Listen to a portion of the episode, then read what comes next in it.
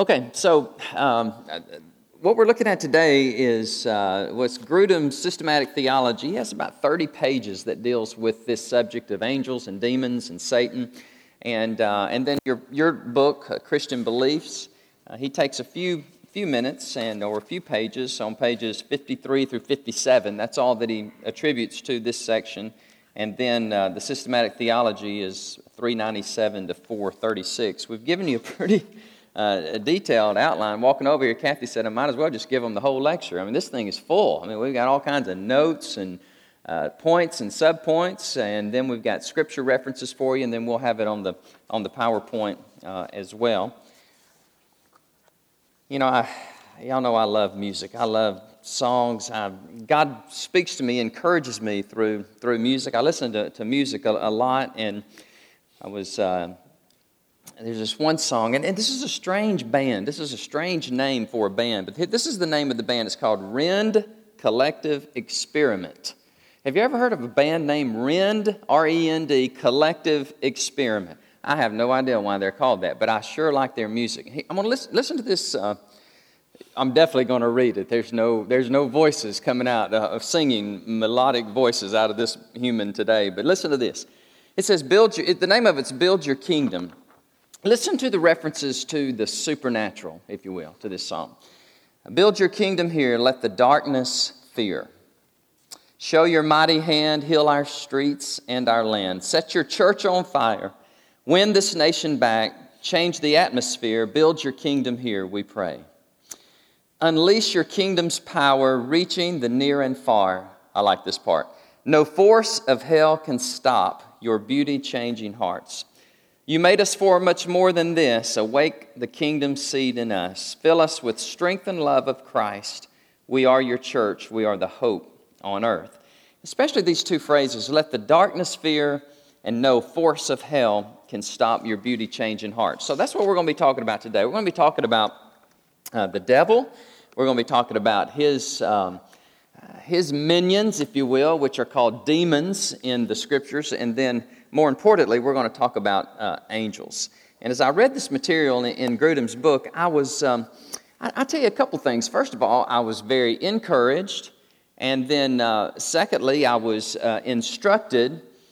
And thirdly, I was surprised of how much attention he gives and really how much pragmatic attention he gives to Christians in dealing with demons. Can I just go on record and say, I believe that demons are alive and well.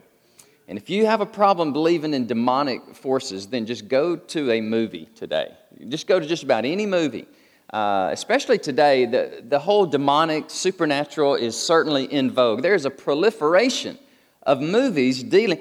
You know, when I was a kid growing up, it was just The Exorcist. I would never go see that. That thing scared the eebie-jeebies out of me. That girl turning her head around and around. I was like, I'm not going to go to that. I have no desire to go to stuff like that. And also, there's such a proliferation, not only in movies about the supernatural realm of demons, but how about aliens? I mean, these beings, I mean, you know, our world is infatuated with the supernatural in every area except Jesus. You ever notice that? They're not as infatuated with him. They're like, yeah, we know the story of Jesus, but give us this spooky stuff. And on Halloween of all times, we're talking about demons this morning. Let the darkness fear, God, show your mighty hand. All right, so what we're going to do is we're going to look at, first of all, angels, and you have your outline there. We're going to begin with number one, angels, and we're going to look at angelology. That's just a fancy word of saying the study of these angels or angelic beings. I think what's going to happen is you're going to be blessed and you're going to be encouraged, at least by this part of the study, because as I was studying this and I was reading this, I saw again the supernatural, awesome power of God to create. I mean, God created these creatures, these angelic beings. And as I read Scripture and as I study, I see that God created them for His glory and for our benefit. How about that? He created angels for His glory, for His worship, and also for our intervention in our lives and for our benefit. Mentioned 200 times in 35 books in the Bible. You may want to jot that down. If you're ever teaching on angelology one day, you can say, A wise man told me one time. Make sure y'all are awake out there. How many times is it mentioned? How many books of the Bible? 35 books of the Bible. The word angel or reference to angels are mentioned. Here's a good definition of angels according to Grudem, page 397. Angels are created spiritual beings. That's a good way to describe them. They are created spiritual beings with moral judgment, high intelligence, but not a physical body like ours. Let me say that again. That's a good definition. They're created spiritual beings with moral judgment, high intelligence, but they don't have physical bodies, at least like we do, though they can sometimes appear as humans. I get that. I know that Grudem doesn't disagree with that, but he's just giving us a definition. Nehemiah 9:6 says, God made the heavens and all their hosts. God made the heavens and all the heavenly beings or hosts. Grudem believes that on one of the 6 days in the creation account, before Genesis 3, God created the angelic world. Why would he say, we know they were created at least before Genesis 3? Anything? What's that? The fall of man, of course, which is Satan, tempting Adam and Eve. Others believe that they were created before the creation of the cosmos. And really, I found two camps here. Number one, that Grudem believes they were created somewhere between day 1 and day 6 in the creation account. And I read other people say even back up before that. Because again, time is irrelevant with God. God is just over time. And so, beyond time. And so, some people I read said, no, they are pre-cosmic, pre-cosmos, pre-created order of beings. You said they have moral judgments. I don't know about that. Yes, they do, because the Bible says that they sinned against God. They had the capacity to, and because God cast them out of heaven with Satan. Scripture refers to them as falling from their positions and being cast into hell. Into prison. So those would be the fallen angels. We'll talk about them in a moment because that's more the demons. They fly, they sing. We cannot see them with our naked eye, or at least sometimes we see them and we don't even know that we're seeing them because they disguise themselves. At times in Scripture we read they take on bodily forms in their appearance to human beings. And there are examples of this. As you read through Scripture in the Old and the New Testament, you'll see these beings talking to people. Then later on you find out, oh wow, that was actually an angel. There are two types of angels mentioned in the Bible. Some say there are three types, and I've been going back and forward in this, because if y'all ever read one person, they believe it's this way, and another person believes it that way, you just kind of scratch your head and say, Lord, you know. But here it is. There are two or three classifications of angels. First of all, there's the classification of the seraphim. The seraph would be the singular, the seraphim would be the plural. And you see these angelic beings, for example, in Isaiah chapter 6, where they say, Holy, holy, holy is the Lord God of hosts. The whole earth is full of His glory. And so the seraphim are seen. Number two, or in your notes, it may be number one, cherubim. Cherub would be singular. Cherubim would be the plural. And man, these guys they're everywhere. Listen to this. They're found in the Garden of Eden in Genesis 3:24. They are engraved on the Ark of the Covenant in Exodus 25:22. And so, depending on who you read, there are two classifications. You have the cherubim, and the seraphim. But then there's this third order, if you want to classify it as a third order. They're called the living creatures. Oh my, oh my. Have you read Ezekiel 1 or Ezekiel 10 or Revelation 4? These are some massive, ominous creatures. I mean, they have characteristics of like the animals. They have characteristic of a man.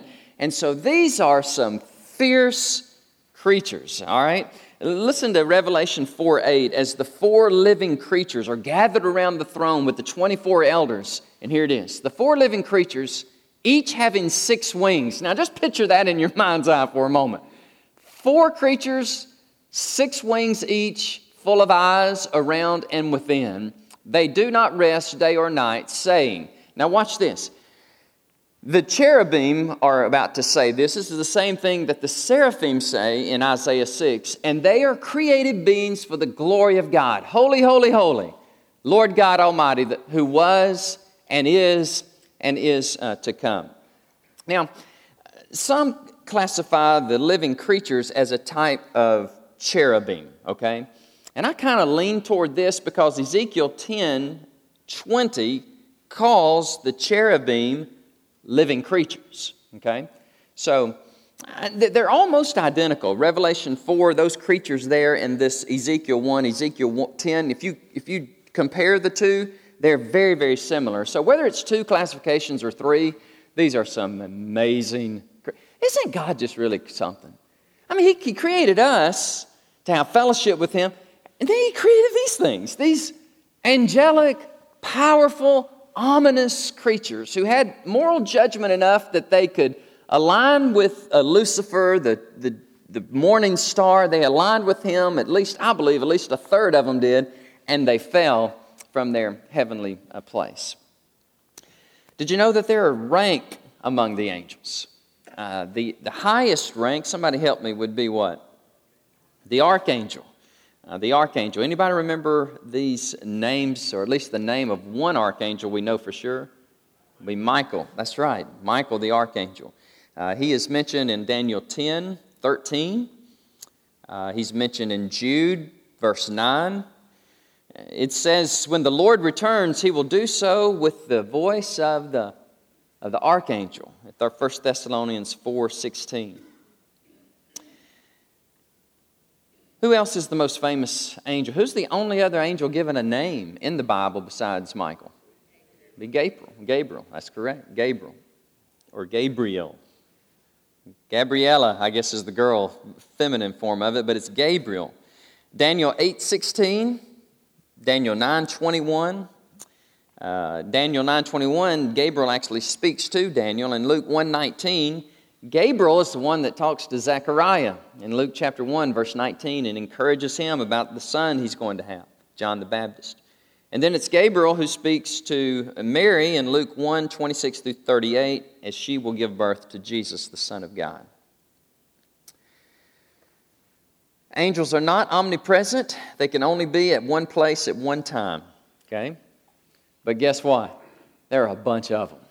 You know, the Bible, when the Bible describes the number of angelic beings, it's an interesting phrase. In fact, we're going to pull this up here on the screen here in Revelation 5, and I want to show you something. But Hebrews 12:22 says they are innumerable.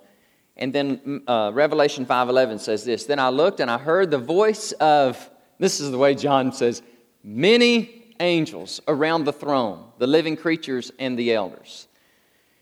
And the arithmos, the numbers, where we get the English word arithmetic, and the rhythmos of them was, now watch this, this is so cool, 10,000 times 10,000. That's 5 English words. There are 2 Greek words. And guess what those words are? Myrios, myrios, where we get what English word? Myriad. In other words, the Bible is saying, dude, we can't count them all. They're numerous angelic beings, and they are in the heavenlies, and they're ranked. They have order. Some of them have names, and they are gathered around the throne, and they are worshiping God day and night, ongoingly, perpetually. Myrios, myrios, numerous, innumerable. What about guardian angels? As I talk about this, some of y'all are going, I didn't know the Bible had so much to say. I didn't either. Really, I didn't know the Bible had so much to say about angels. Do you believe in guardian angels? I believe in angels that guard, but you won't find in Scripture where it says you have a personal guardian angel. You can look for it, but you're going to find it. Doesn't mean that you don't have guardian angels or that angels don't guard us. I'm just saying the Scripture does not say every one of you has a guardian in that terminology, okay, a guardian angel. Well, do they protect us? Absolutely. Psalm 91:11-12 is a real popular Scripture, especially as we pray for military troops, praying that, well, here it is, for he shall give his angels charge over you to keep you in all your ways. In their hands they will bear you up, lest you dash your foot against a stone. And so they're out there. They're for God's glory and for our benefit. I hope you take that away with you today. And as I took that from the Scripture, they are for God's glory, absolutely, for His praise and for His honor and for His worship. And then I keep reading these Scriptures about they will bear you up. Beware your entertaining angels, unaware, and they assist us and they encourage us. They speak to people in the Scriptures. Jesus said in Matthew 22:30, angels do not marry. They're not given in marriage. It's kind of the way we're going to be. When we're in heaven, we don't marry. We're not given in marriage.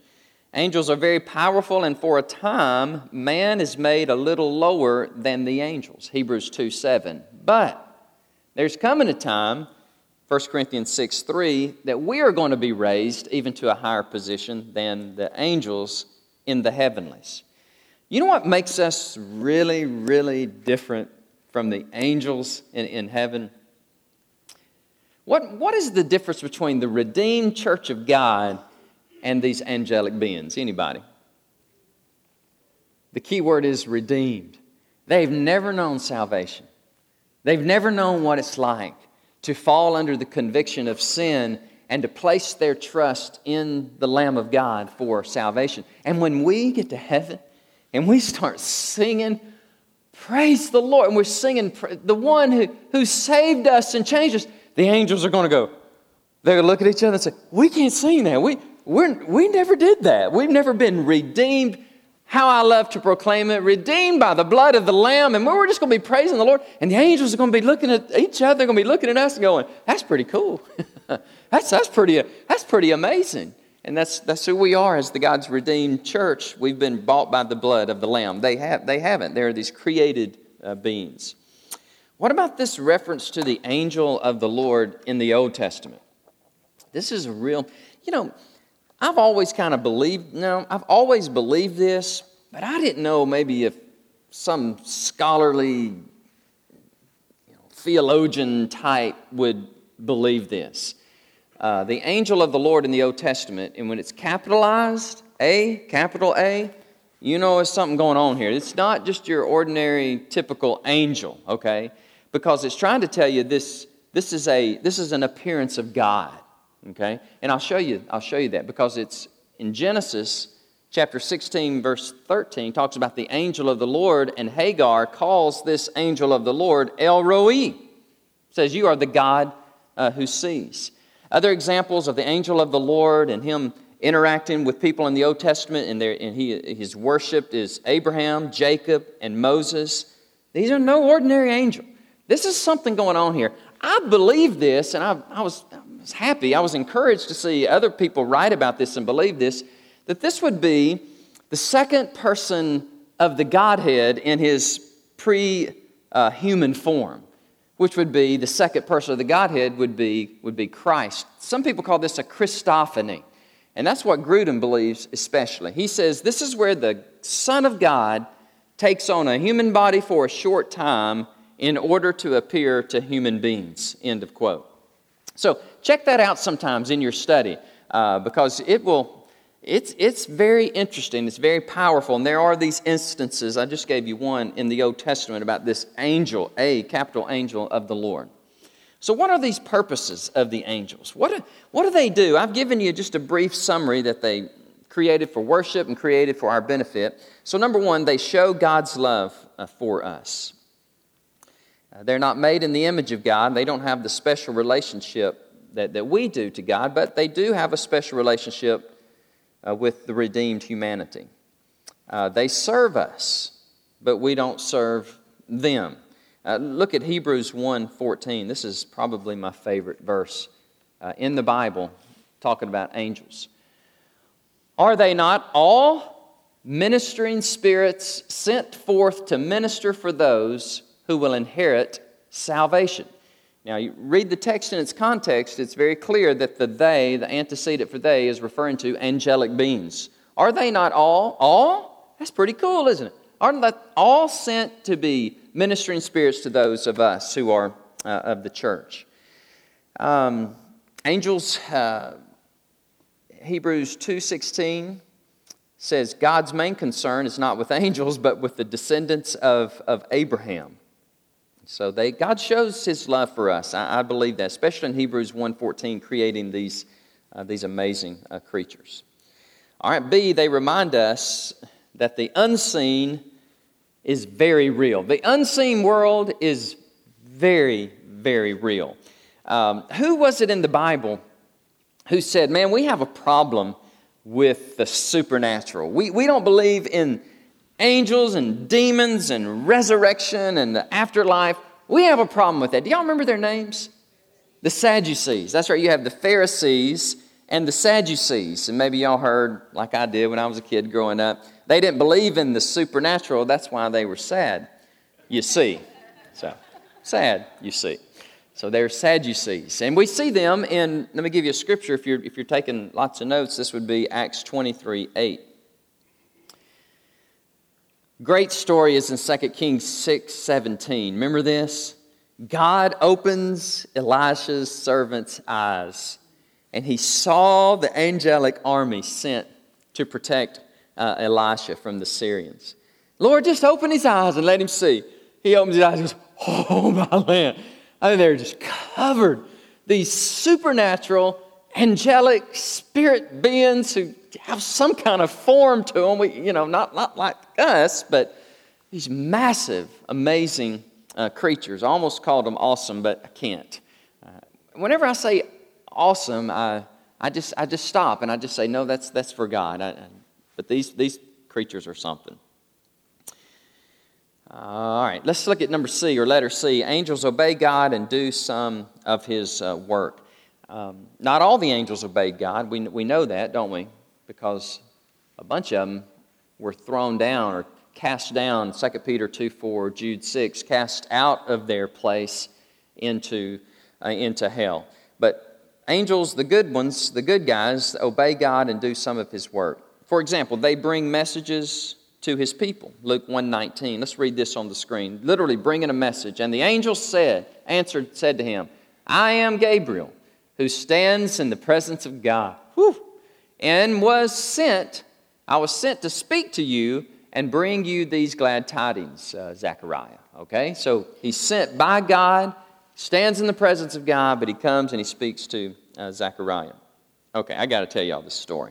It's one of my favorite stories in the entire Bible. And it's a true story. And it's recorded in two places, in 2 Chronicles 32 and in Isaiah 36 and 37. And bear with me as I recreate the story, because at the end, there's this crescendo. It ends with an angel. Some say it's an angel of the Lord, like a capital angel of the Lord, and the other translations say no, little a. I don't know, but I just know something amazing happens. Okay, so here's the story. Oh, this is a good story. I've been sharing this story a lot. And we were, I was in Amarillo the last 3 days. Y'all know what Amarillo stands for? What? Close. The guy told me. He said it's an old Indian word. It means beautiful sunset. And I would look, I mean, I was heading toward the Civic Center from the hotel. And it was only me and the driver of the bus. Guess what we talked about, by the way? Not just the sunset. I said, do you see that sunset? Is there not a God? That's what I told him. I said, could there not? Who could have done that? I mean, look at it. Because, I was like taken back, because you saw the sunset, and then it just kept going and going, and there was a break in the... I was just like, amazing. And this bus driver was like, yes, God had to do that. I said, sir, you sound like a God-fearing man to me. He said, I am. 68-year-old man named Buddy gave me his salvation story when he was converted. He was 19. We just had a holy, happy time right there. Now, the other bus driver, not so much. I start talking about the Lord, he'd change the subject. I'd talk about the Lord again, he'd change the subject again. And it was just me and him on the bus, all right? And so I couldn't talk to him. You ever tried to talk to somebody who wouldn't talk? So I just finally gave him a gospel tract. So I'm in this resolutions committee that we had, and I was the chairman of this committee, and everything went well, and I'm grateful to God. We didn't have any. It was one big Baptist business meeting, and I always get nervous with business meetings. I just get nervous because they put microphones out there. Anybody can ask me anything. They can challenge me on these resolutions we created about, and we created a lot of different resolutions, and some of them are a little controversial if you're kind of going on the extremes. Well, anyhow, I said, God is with us. And let me tell you a story, how I know God is with his people, and it goes like this. The Rabshakeh was the Assyrian army's his chief officer. He says around 681 BC, and he goes to Jerusalem. He looks up at the citadel. He looks up there at the temple of Jerusalem. He has all these men around him. He goes, you guys are about to be destroyed. I am Rabshakeh. I am the spokesman for the king of Assyria, Sennacherib. And we have come to destroy you just like we have destroyed everybody else. In fact, why don't you just go ahead and surrender now, and we'll just save this bloody chaos. Just give us your kingdom, and we will take care of you. We will deport you. We will take you back to our homeland. And Hezekiah had told his men, he says, don't say nothing. Don't say anything to that guy. Okay, just stand there. And he comes back and he says, well, if Hezekiah tells you, don't listen to that guy, trust in the Lord, don't listen to Hezekiah, because he's going to tell you, trust in God, trust in God. He goes, let me ask you something. What happened to the other people who trusted in their God? Just look. And he started naming names. What about this country? What about that country? What about this God? What about that God? He goes, we destroyed them all. We're going to destroy you. Just go ahead and give up. And you got to understand, this is the Assyrian Empire. They've already decimated, destroyed Samaria, northern kingdom of Israel. They've destroyed the world, and now they're coming to take little old Jerusalem. And I'm reading this like I've never read it before, and I know what's going to happen, but I'm just reading it. And Hezekiah says, and he goes, okay, God, we need you. And God, unless you do something, we are doomed. And you know what? I got to thinking about that. God loves us to be in that situation. I hate to be in that situation. Can I tell you? I don't like to be in that situation because I like to be in control. And those people stand up those microphones, I want to be able to tell each one, this is what you need to say, that you don't need to be doing that. And just a control freak kind of person, And Hezekiah's going, God, unless you do something, we are doomed. And so this is what I want to ask you to do, God. For your name, and for your glory, do what only you can do. So the Assyrians went to sleep that night, and an angel of the Lord killed 185,000 of them, just like that. They woke up the next morning, and all these corpses were lying dead on the battlefield. And God did what only he can do. If you ever get desperate, if you ever get in a place where, God, this is not adding up, God, this is not a good thing, God, my marriage is not going to make it, God, my kids are not going to turn out well, God, our church is going to fold up. If you ever get in those places, just remember this. God, this is early, but this is a good word. God specializes in the impossible. Matthew 19:26, Jesus said, yep, with man, this is impossible, but with God, help me, all things are impossible. I just thought that was interesting because in this context, it was an angel that God sent. Oh, and listen to this. In Revelation chapter 20, verses 1 through 3, guess how many angels it's going to take to come down out of heaven, bind Satan for 1,000 years. Guess how many of those myrios it's going to take. Somebody help me. How many? One angel of God comes down and says, hey, dude, you're toast. And he puts him down for 1,000 years. He binds the enemy. Does that not tell you just a little bit about the omnipotent, awesome power of God? I told y'all, studying angels would kind of pump you up. I didn't realize I was going to be so encouraged and so blessed as I studied these. I call them creatures, but you don't know what I'm saying. These amazing created beings. D, angels glorify God. Now, this is just a recap. We've already talked about angels glorifying God. I've given you some examples. Isaiah 6:3, where the seraphim cry out, Holy, holy, holy is the Lord of hosts. The whole earth is full of his glory. How about another time where the angels praise God? I gave you the cherubim in Revelation 4:8. Think Christmas. Anybody help me? What'd they see? And the angelic hosts were what? Praising God. Remember that? They were praising God. And the angels, the shepherds were like, whoa! And shout to the highest, the Son of God has been born. And these angels are. So you see them in Scripture. They're praising God. They're either helping us, or in Job chapter 1, which is a really interesting text, they're in a heavenly council, with God. So what about relationship of angels to humans specifically? Let's talk about this specifically. Number one, we should be aware of their presence and their activity. You say, but I can't see them. I can't see God either, but I'm very much aware that he is alive and he is real. So we should be cognizant, spiritually aware of their presence and their activity.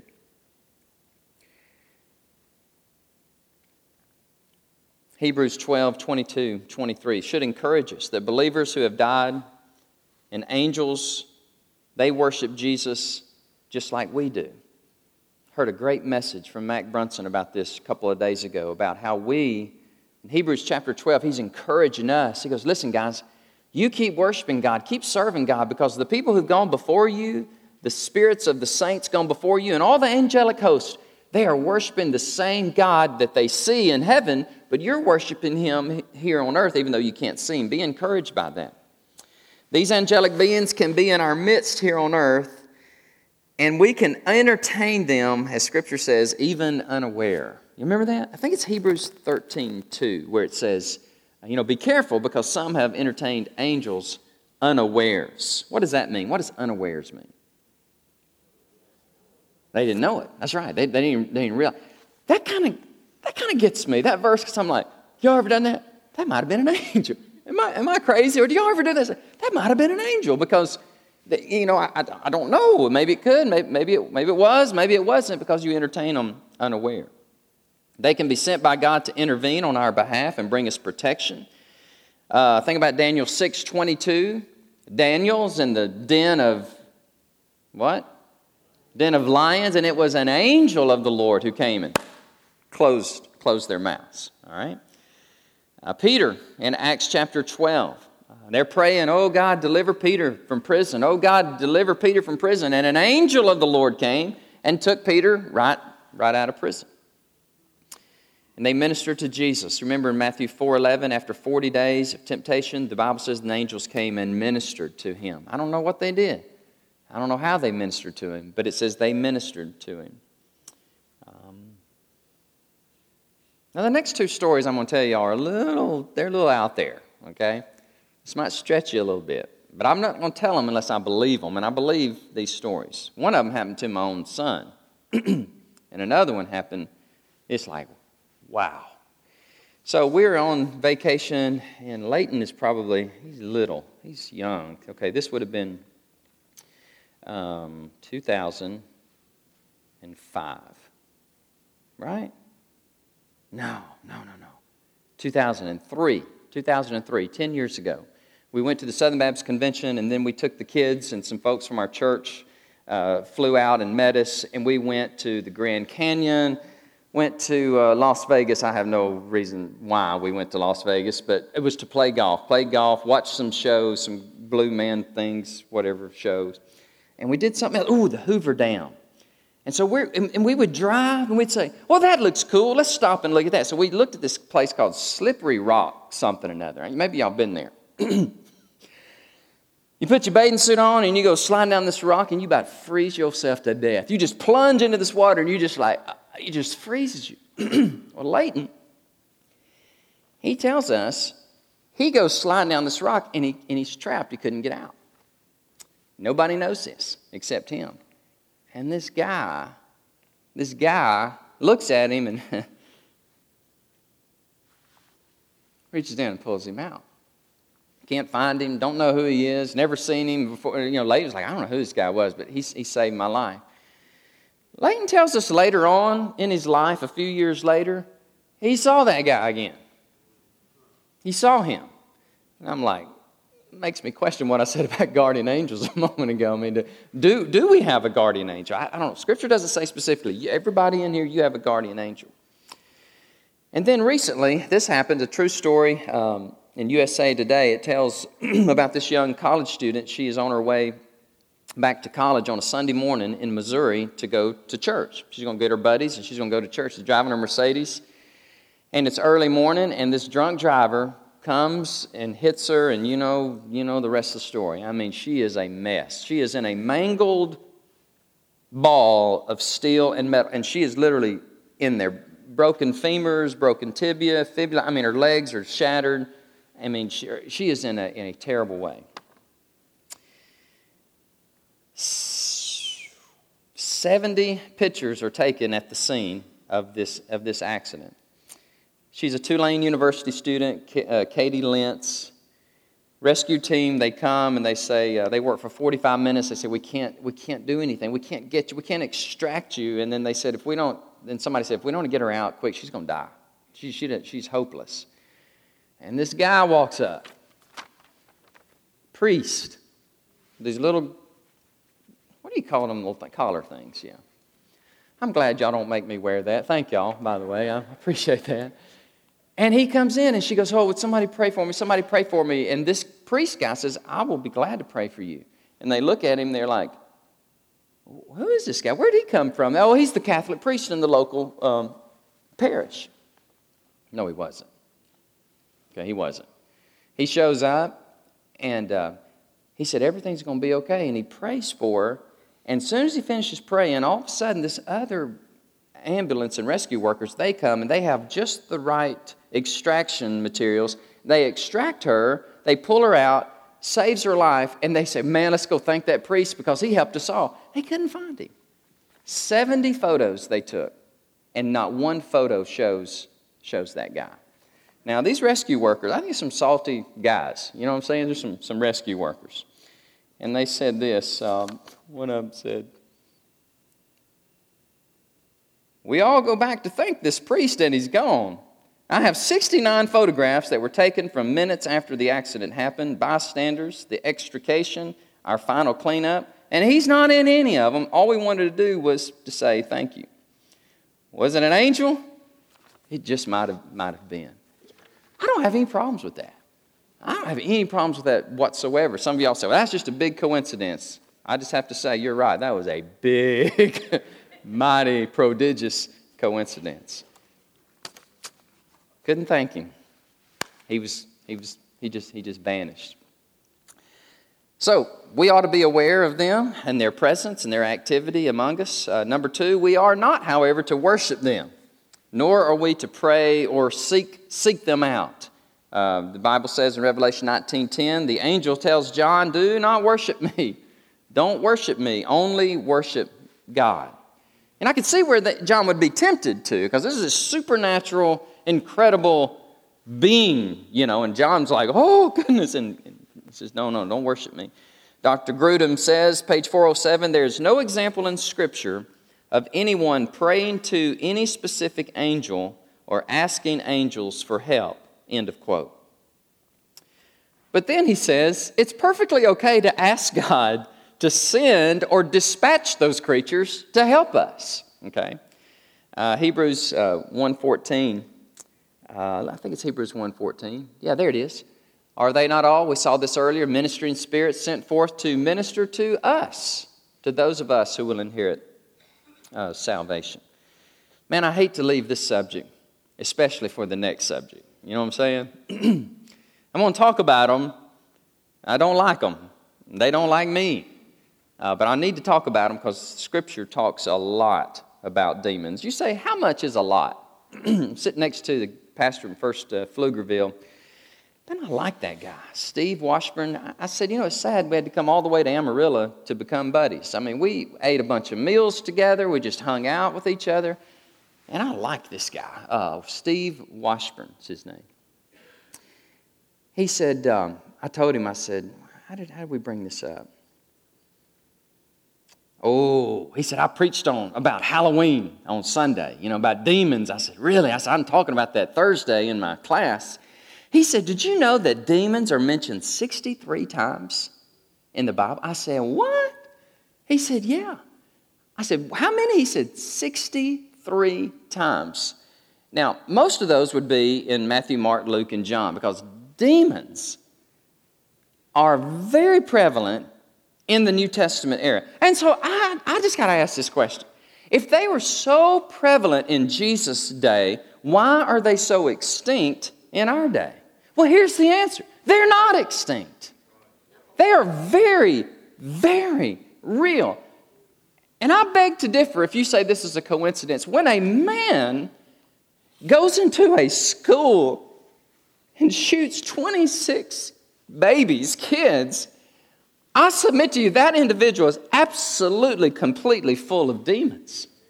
If some guy goes in and he just says, I'm going to just blow this place. Let me tell you something, guys. Demons are real. Yeah, people say, well, yeah, but those are people who were already mentally unstable and they had been playing a bunch of video games. And by the way, have y'all heard about this? A lot of these guys who go do these mass murders and stuff had been deeply immersed in these video games. I'm talking about video games, guys my age, y'all don't know about these games. But these games are unbelievably horrific, demonic, satanic, and full of sex. I mean, and a lot of you guys, I'll say not maybe you guys, but a lot of Christian guys are buying these and giving them to their kids, and they're not even watching them. So one of my resolutions, if I get in trouble, y'all just stand by me, all right? Because I might get in trouble for this one. We called them out in a resolution and said, we're speaking on behalf of Southern Baptists of Texas, and we started calling out names and said, we're not with this, we're against this, this Grand Theft Auto 5, don't buy it. Don't have anything to do with it because it's not of God. And so you get these guys, they're a little unstable anyhow. You know what the average age of a man, a boy, who plays video games? 38! 38 years of age. I'm like, what in the world? Don't you have a job? And y'all seen those commercials with the girlfriend going, oh, you nitwit, come spend time with me. And he's just playing his game. Y'all know what I think about video games today? I'm not good with anything, absorbing my mind like that. I believe that the devil is real. He is real, and he has his minions, and they possess people. They persecute us, and they're very much more prominent than what we realize. If you don't believe this is true, go overseas and talk to some of our Southern Baptist missionaries. I say, come here, let me talk to you just a minute, all right? And talk about talking to them, talk about exorcism in a biblical way and dealing with them. Closest I came on a mission trip dealing with them, I'll tell you about it sometime. They're just real, okay? They're just really, really real. And the people who don't believe in that they're real, then they have fallen prey to one of their major tactics, which is deception, okay?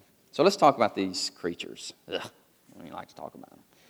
The origin of demons. Grudem says in his book, he believes that demons are referred to in 2 Peter 2, Jude 6, when God cast them out of heaven. You can read those texts. They could refer to Genesis 6, where the sons of God had cohabitated with the sons of men, and there's some debate there of what that is. And I think I've actually preached on this, talked to y'all about it, and I don't know. The more I study, the more I may have changed my mind about some of this. But anyhow, Dr. Grudem says, well, we know they were created before Genesis 3, and we know initially when they were created, they were good. Why would he say that? Because God, after God created something, he always said it was what? Except for us, and he said it was what? Sir, that's good. And he looked at us and goes, man, that's very good. My people, in my image. Satan tempts Adam and Eve. We see that, first of all, in Genesis 3. So we know, and that serpent, something, there had to be the fall, whether it's pre-cosmic or some one of those days, 6 days. So Grudem says, therefore, sometime between the events of Genesis 1:31 and Genesis 3:1, there must have been a rebellion in the angelic world with many angels turning against God and becoming evil. Isaiah 14, 12 through 15. I'll read this text to you, I believe. This is a reference to these fallen angels. And he calls him out. He says, "How are you fallen? How you are fallen from heaven, O Lucifer, son of the morning. How you are cut down to the ground. You who weaken the nations, for you have said in your heart." Now here it is. This is what his undoing. "I will ascend into heaven. I," talking about himself, "I will exalt my throne above the stars of God. I will also sit on the mount of the congregation on the farthest sides of the north. I will ascend above the heights of the clouds, and I will be like the Most High. Yet you shall," Scripture says, "yet you shall be brought down to Sheol, to the lowest depths of the pit." I believe that's a reference to the fall of Satan and the fall of the third of the angels. Ezekiel 28, I don't have time for that one, but it sounds very similar to Isaiah 14. Revelation 12:4 is an interesting text because it says when the dragon fell, it's an allusion to Satan. When the dragon fell, his tail drew, anybody remember this? His tail drew how many? A third of the stars of heaven. I think this could be a reference to the fall of Satan and the angels falling. It's interesting in Isaiah 14, I, me. It's all about me. And God, I'm going to get the same glory and even have more glory than you. And I'll tell you what, God says, no, you're not. Because I will not share my glory, help me, with anybody, all right? And I think when we, even as God's children, when we fall into that demonic realm of self-promotion and all about me, we're more like Satan than we are Jesus. That's not a good place to be either. And God, I know God's not going to cast us out, if you will, lose your salvation. I don't believe that at all. But I believe God will put the spank on us, put the hurting on us, because we're His children. If we get this inflated, egotistical, God, you're very blessed to have me. It's just like this. I am so amazing. And God's like, no, I'm not good with that. Because that's more satanic than it is Christ-like. All right, let's talk about it for just a minute. Satan is the head of the demons. We see him in appearance in Job 1:6. He appears before the Lord with the sons of God, which I believe that is angels. And his name literally means, and Satan appears, his name literally means adversary. Can I get an amen from that? Is he not an amazing, formidable adversary who genuinely hates God and hates anything that reflects or resembles God, i.e. us? God's adversary and the people's adversary. He's called by other titles in the Bible. Have you heard these? Devil, Matthew 4:1, serpent, Genesis 3:1, Beelzebub, prince of the enemy, one of the princes of the enemy, Matthew 10:25, the ruler of this world, John 12:31. Come on now, the prince of the power of the air in Ephesians 2:2, and then literally just called the evil one in Matthew 13:19. One of these guys on Survivor. I watched Survivor. I've been watching it for about 30 years now, I guess it is. I told my family I was going to go on it last year, and if I do, y'all bear with me because I'd get kicked out real quick. I mean, I know I would. If I make it, I'm almost 50 years old. I think I can still do this, and they'd vote me off very quick. But I watch. I'm just intrigued with it. I just kind of watch. I tape it, and I fast through the commercials. I'm just intrigued with people. I just like studying people. And there's this guy on there, this tall drink of water, nitwit. He's like, I don't have no time for God. I don't believe any of that. He goes, but I believe in magic. I said, you what? He said, I don't believe in God. I said, but I believe in magic. I was like, I'd like to interview him. I said, what do you mean by that? You believe in the supernatural, but you don't believe in God. All right, let's talk about this creature, activity of Satan and his demons. Number one.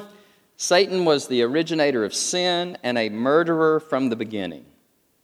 He is the father of lies, created as a brilliant angel, but chose rebellion in the beginning of the world, and has been lying and deceiving ever since.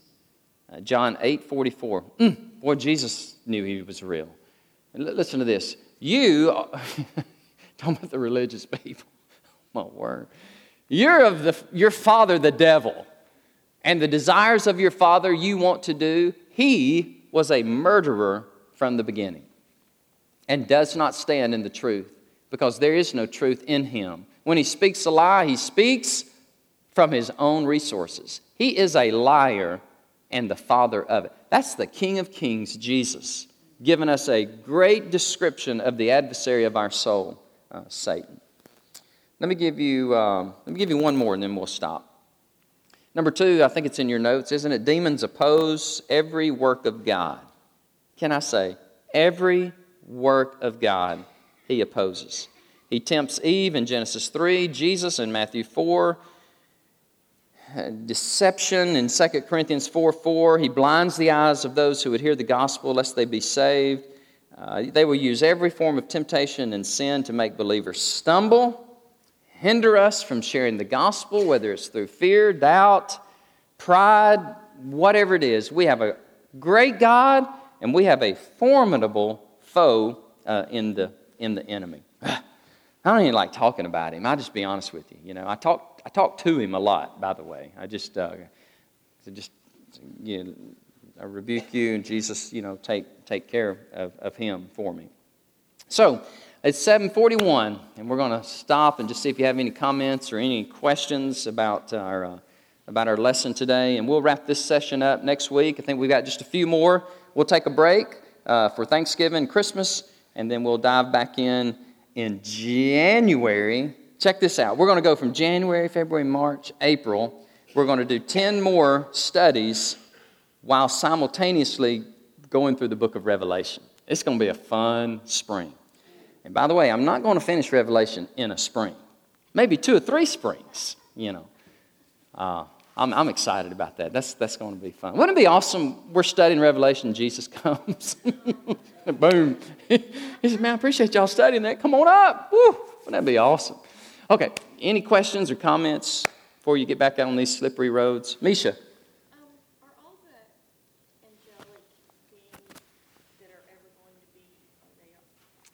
Yes. I don't think he's going to create any more. I don't. I think her question is, are there ever going to be any more, you know, new ones? I think is what you're asking, creative ones. And I said, no. I was reading this Greek again yesterday, and I was just like, myrios, myrios, 10,000 times 10,000. It's kind of, I don't want to say infinity because they have a number, but it's kind of like they're innumerable. We just could never count them all ourselves, so. Fascinating study. Anybody else? Yes, ma'am, Hannah. So did I understand right then fallen angels are different from demons, or they became the demons? They are the demons. Yeah. Yeah, so that tells you a little bit about their power, because we all know how powerful angels are. And so these, you know, and we'll get into this next week about them oppressing us. I don't believe they can possess us. How can they possess us if the Holy Spirit possesses us? You know what I'm saying? And so, yes, Mildred.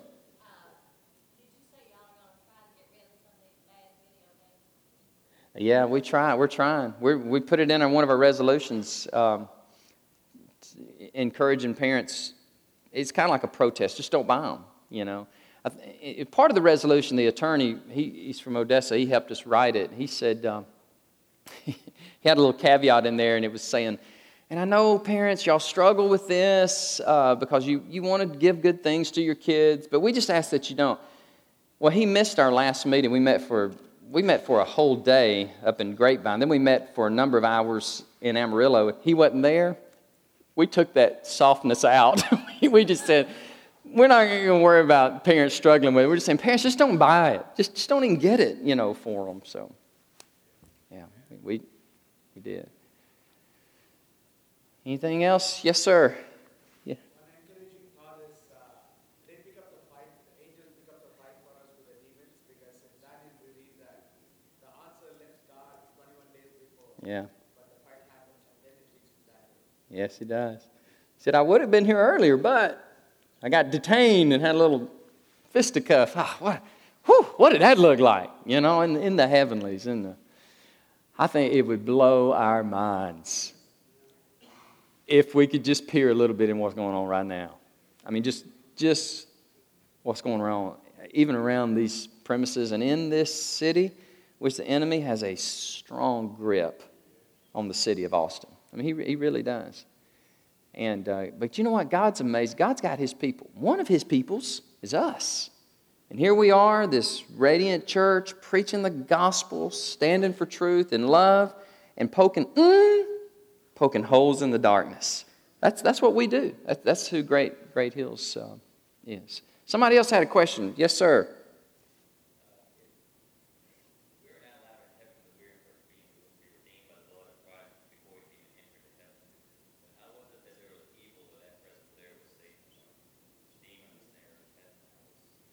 I don't know.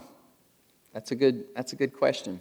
But you know, it's somehow in the genius of God in creating those beings and Satan, they had the capacity to do it, and they chose it, and they chose it. We know that for a fact because they fell and they sinned, and then he starts tempting us to sin. You know, God cannot be tempted with evil. God has nothing to do with evil. Satan does, and we certainly do. You know, after about 1 billion years, you just worshiping the Lamb. Ralph, you may want to say, God, can you explain that one to me? Because where did that even come from? Kind of capacity thing. And one of the preachers was talking about in the sermons. He said, these people come up to me and they say, yeah, when I get to heaven, I'm going to ask God more. This preacher went off. I think it was Mac Brunson. He said, excuse me? When you get to heaven, you're going to fall on your face, and you're not even going to be able to speak. This idea, well, God, let me ask you a couple things. What happened around here? Woo, son. It was Mac Brunson out of Jacksonville, Florida. He said, excuse me, you won't even be able to speak. You'll just be prostrate before the King. So that's why I told Ralph, after 1 billion years, maybe we'll come around to saying, God, help me a little bit with this. And here's what's so amazing is God's going to say, absolutely. Here's how that happened. Let me explain to you the Trinity for a second. Let me explain to you the humanity and the deity and the Son of God, how all of that happened. Those are the two big ones I want to... I'm almost timid to raise my hand because it's not like I question it. I just don't understand it completely. Is that okay to say that? I don't understand that. And you know what? I don't have to understand it. I just believe it.